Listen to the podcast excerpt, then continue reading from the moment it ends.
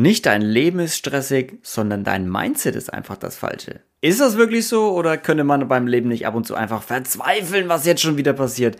Zu Gast ist heute die wunderbare Lotte Drehn. Sie ist Psychologin und Achtsamkeitscoach und hilft Leuten dabei, mit dem richtigen Mindset besser im Leben zu agieren. Wir sprechen ganz viel über die drei Kreise, also was ist beeinflussbar, was ist kontrollierbar, was ist nicht kontrollierbar. Viele praktische Übungen werden gezeigt, also wie kannst du dein Mindset bulletproof machen und wie viel Zeit musst du dafür jeden Tag und für wie lange aufwenden. Freut euch auf sehr viel praktische Tipps, sehr viel Wissen auch zu dem Thema Mindset und viele Einblicke in praktische Beispiele. Ganz viel Spaß bei der Folge.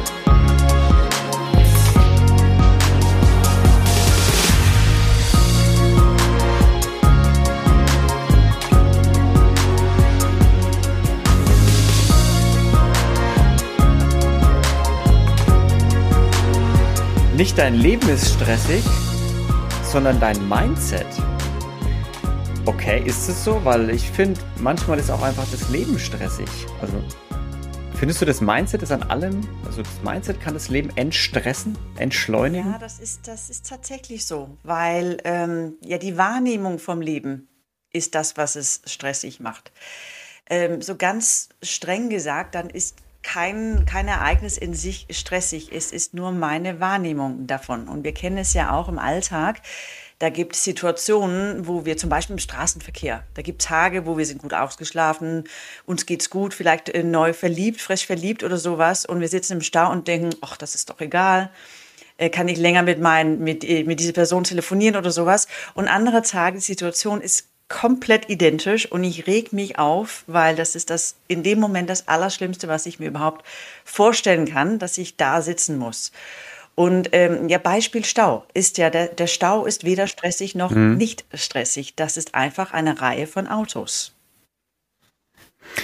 Macht Sinn. Also ich glaube, wir waren alle schon mal im Stau gestanden und haben uns aufgeregt, warum es nicht schneller geht und gehupt, ähm, obwohl es nichts bringt zu hupen. Ja, meistens. genau, genau.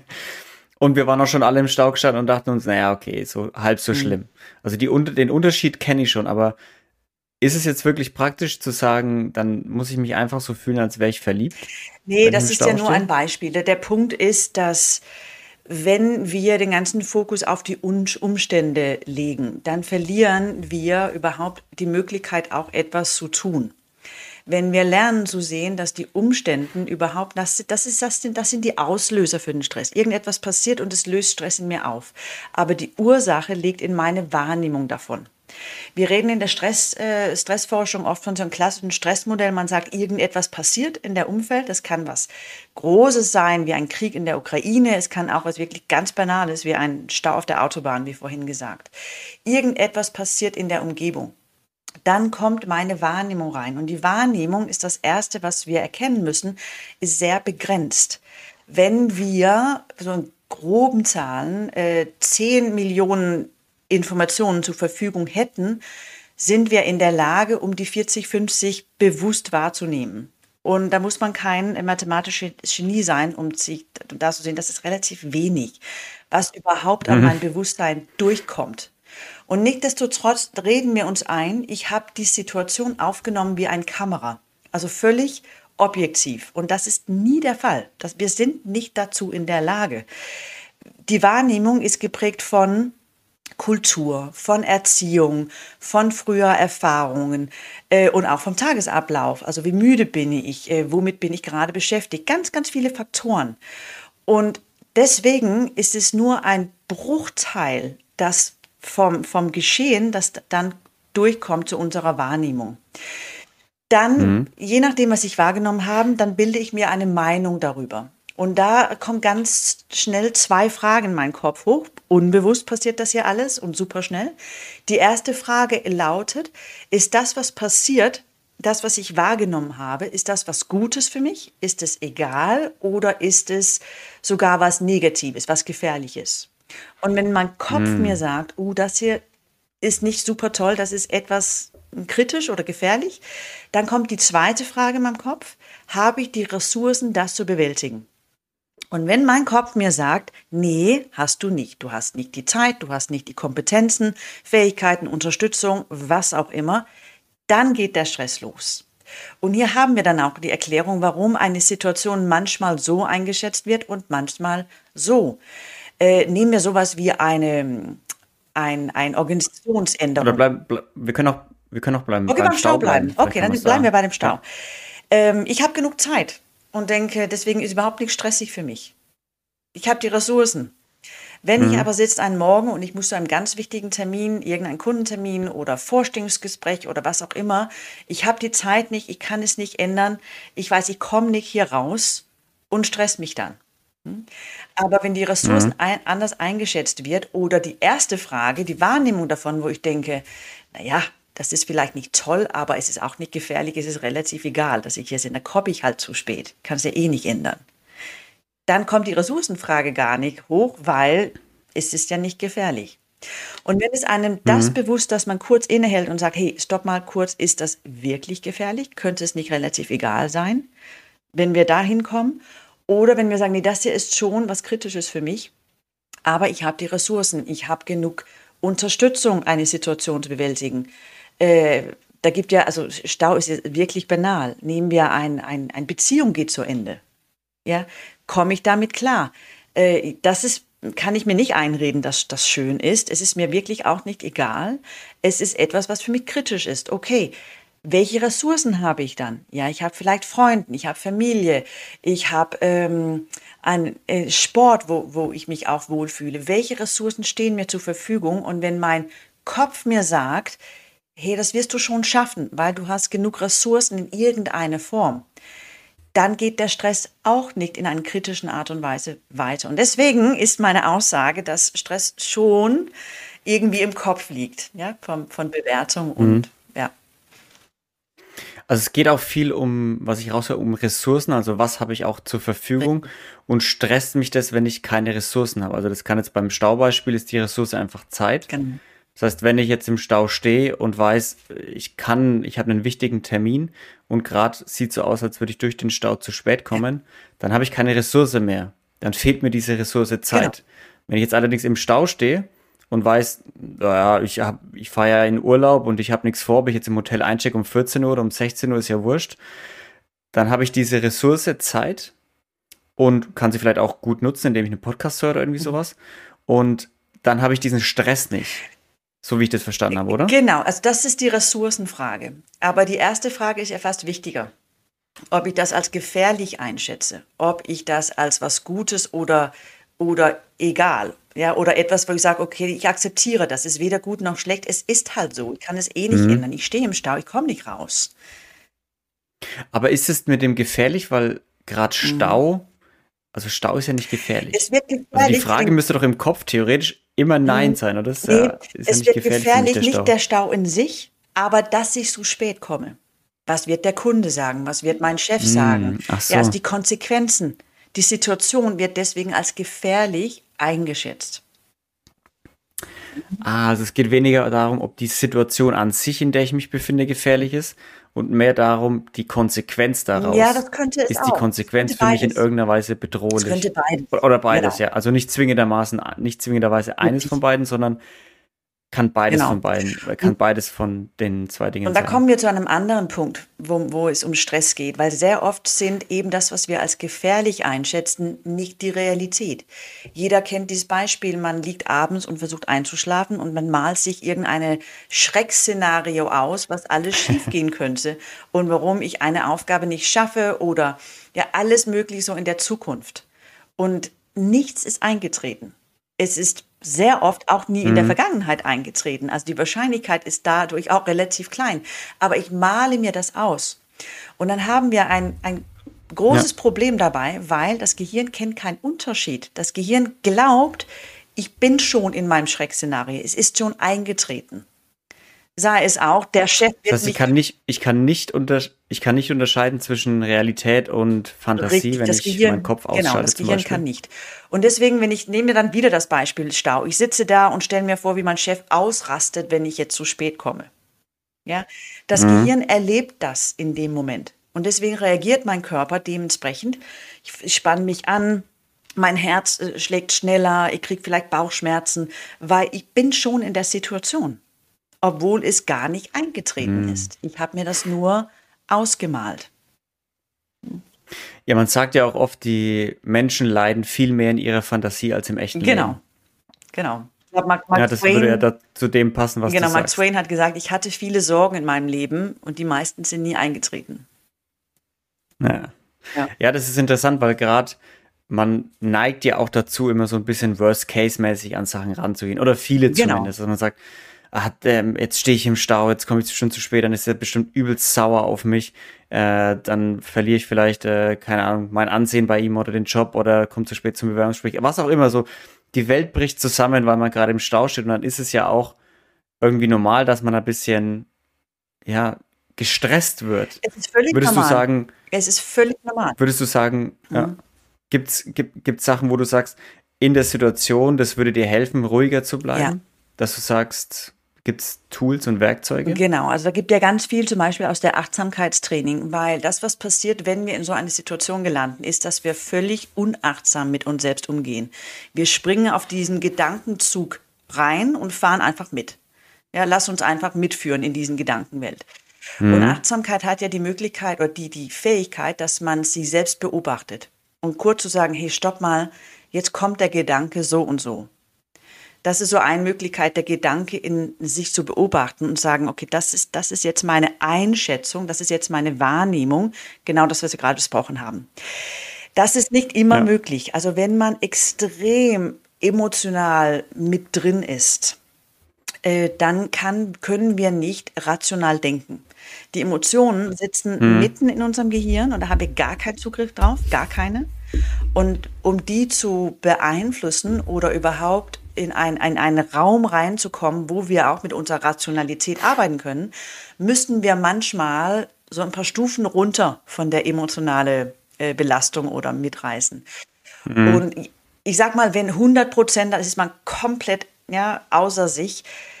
Man muss in so ein, die, die sieb, so die 30, die ersten 30 Prozent davon muss weg. Man muss so in den untersten 70 Prozent wieder rein wo man so wieder klar denken kann. Und deswegen, wenn du fragst, was kann man machen, wenn man spürt, ich kann gar nicht klar denken, ich bin so in meine Emotionen, dann heißt es ablenken. Und ablenken ist zum Beispiel, geh mhm. raus, steh auf, mach was anders, veränder die Situation. Es kann eine physische Reiz, also kaltes Wasser zum Beispiel auf den Händen oder äh, ja eine Bewegung, also der Körper sich bewegt, einfach zum Fenster gehen, paar Mal atmen bis man so spürt, okay, jetzt komme ich in so einen Bereich rein, wo eine klarer Gedanke wirklich auch wirklich eine Möglichkeit hat. Äh, sonst, sonst hilft es gar nicht.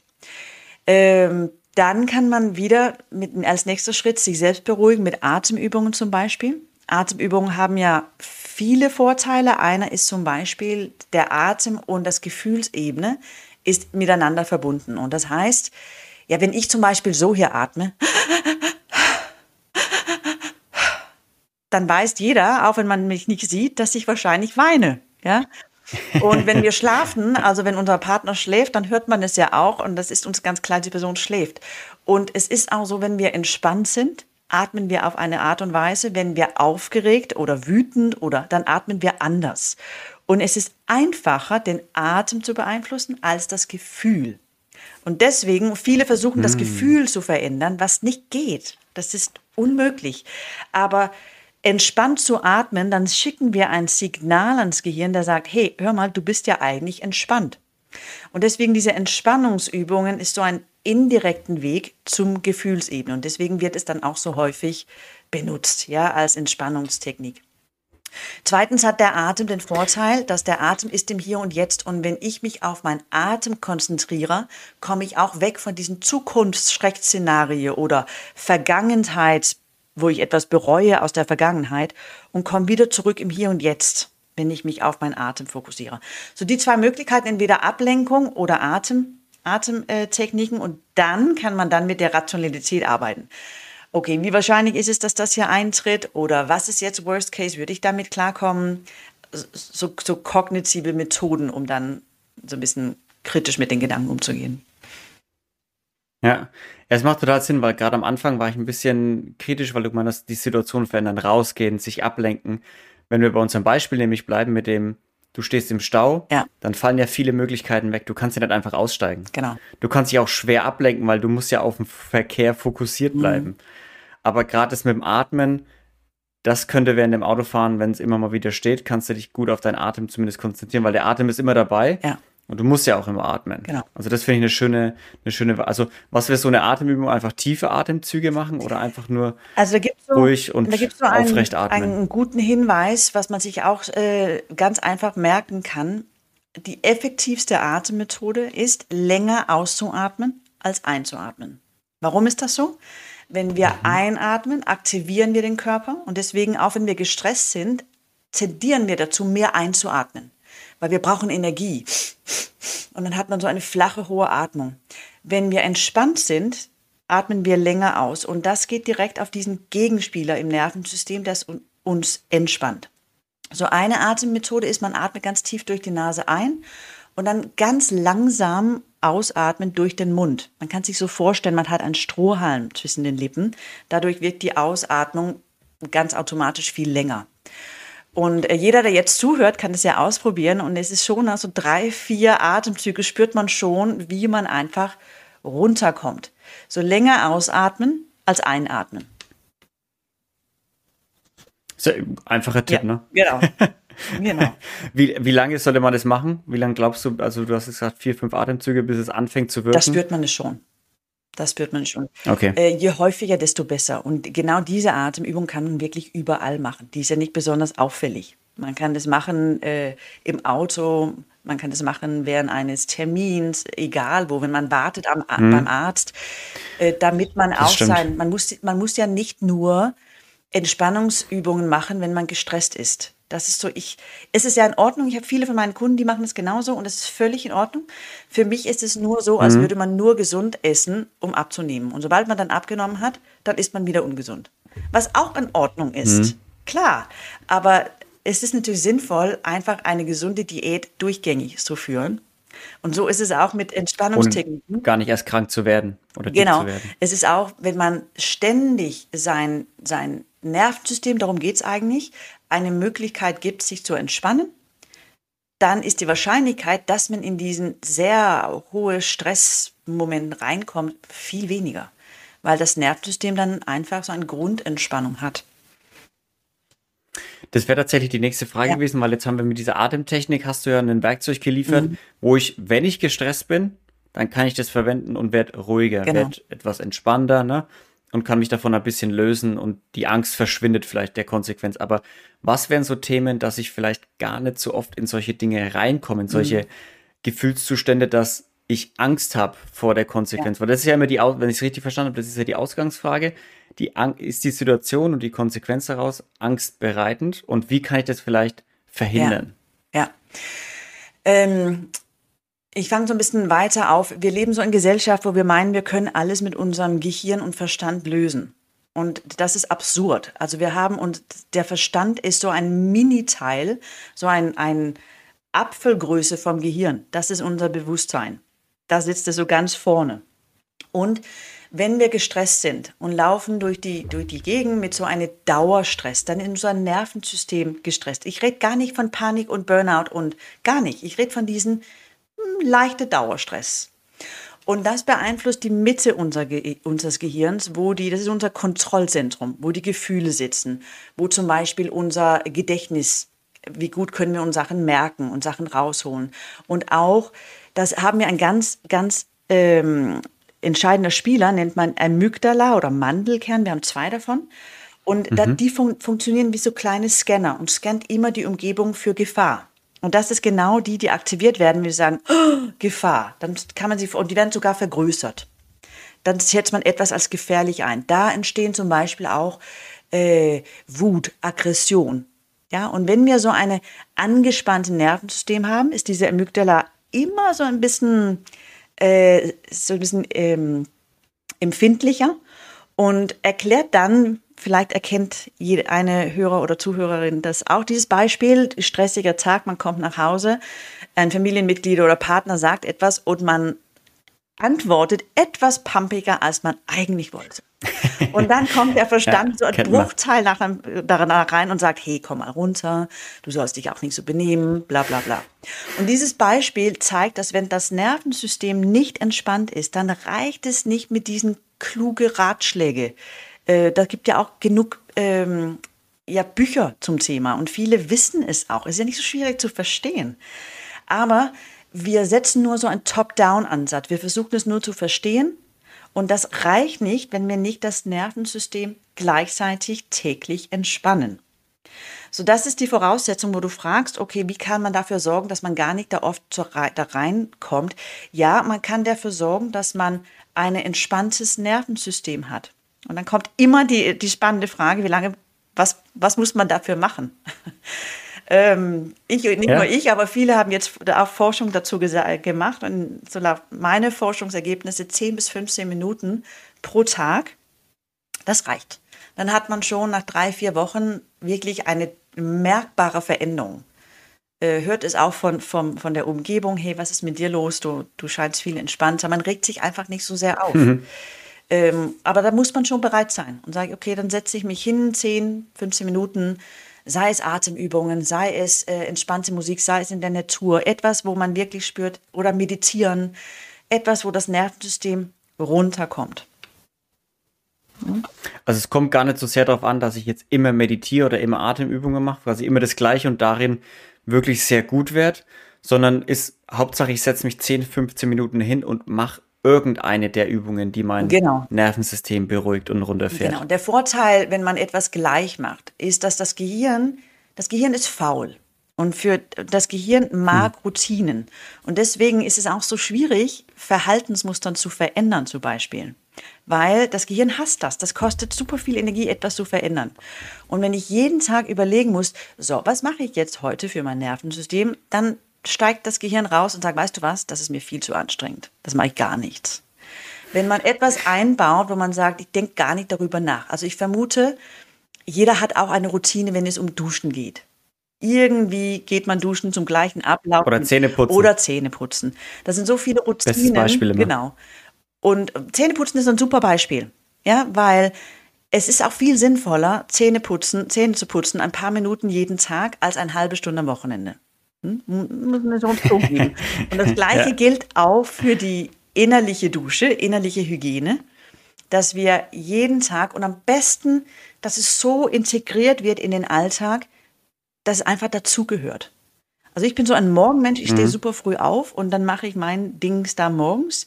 Anderen passt es gar nicht, so von meinen Kunden, die sagen, nee, bei mir ist es so in, in der Mittagspause, wunderbar, kann ich zehn Minuten für mich, kann ich mich zurückziehen. Anderen, mhm. je nach Lebensphase, was hat man so nach der Arbeit, sagen, nee, nach der Arbeit ist richtig schön, dann nehme ich eine 10, 15 Minuten, Arbeitstag ist hinter mir, Freizeit ist vor mir, Break. Und noch anderes sagen, nee, direkt vorm Einschlafen. Das ist so eine Zeit, ob ich jetzt 10 Minuten später einschlafe, ist ja auch egal. Und dann mache ich mein Ding. Aber wichtig ist, dass man so ein, ein Zeitpunkt, nicht Uhrzeit, aber ab, im, im Ablauf findet. Und deswegen, man kann natürlich jeden Tag was anders machen, aber das Gehirn äh, liebt Routinen. Ja. Abschließend kann man auf jeden Fall sagen, nicht dein Leben ist stressig, sondern dein Mindset genau. ist, was sich stressig macht. Genau. Also wenn du es schaffst, dein Mindset zu ändern, im Sinne von von vornherein Übungen machen, dass sich dein Nervensystem beruhigt, auf ein entspannteres Level absenkt, grundsätzlich, ja. und du nicht höchst angespannt schon durchs Leben läufst, kennen wir alle, haben wir auch alle schon hundertmal gehört, dieses, man ist super gestresst und es reicht eine Kleinigkeit, eine kleine Bemerkung und wir sind sofort pumpig genau. oder kotzen uns aus oder irgendwas nervt uns total, was uns sonst völlig am Arsch vorbeigehen ja. würde. Und das ist, das ist also 10, 15 Minuten am Tag ja. einfach zu einer Routine machen, sei es Meditation, sei es Atemübungen, ja. sei es einfach still da sitzen und Atem, äh, Atemübungen machen und, und irgendwelche Gedankenspielchen machen oder es gibt ja tausende Übungen, Richtig. die man da außen machen kann. Richtig. Ja? Lotte, vielen lieben Dank ja. für deine Einblicke. Schön, dass du da warst. Dankeschön. Leute, vielen Dank fürs Zuhören wieder. Ich hoffe, es hat euch gefallen. Schaut auch auf Spotify und Apple vorbei und lasst ein Like da, wenn es euch gefallen hat. Und auf inspirateanders.com gibt es einen Newsletter, den ihr abonnieren könnt. Und wenn ihr euren, euren eigenen Podcast wollt, dann schaut auch gerne mal auf über.eu vorbei. Liebe Grüße, bleibt sauber, seid lieb zueinander. Bis nächste Woche. Tschüssi!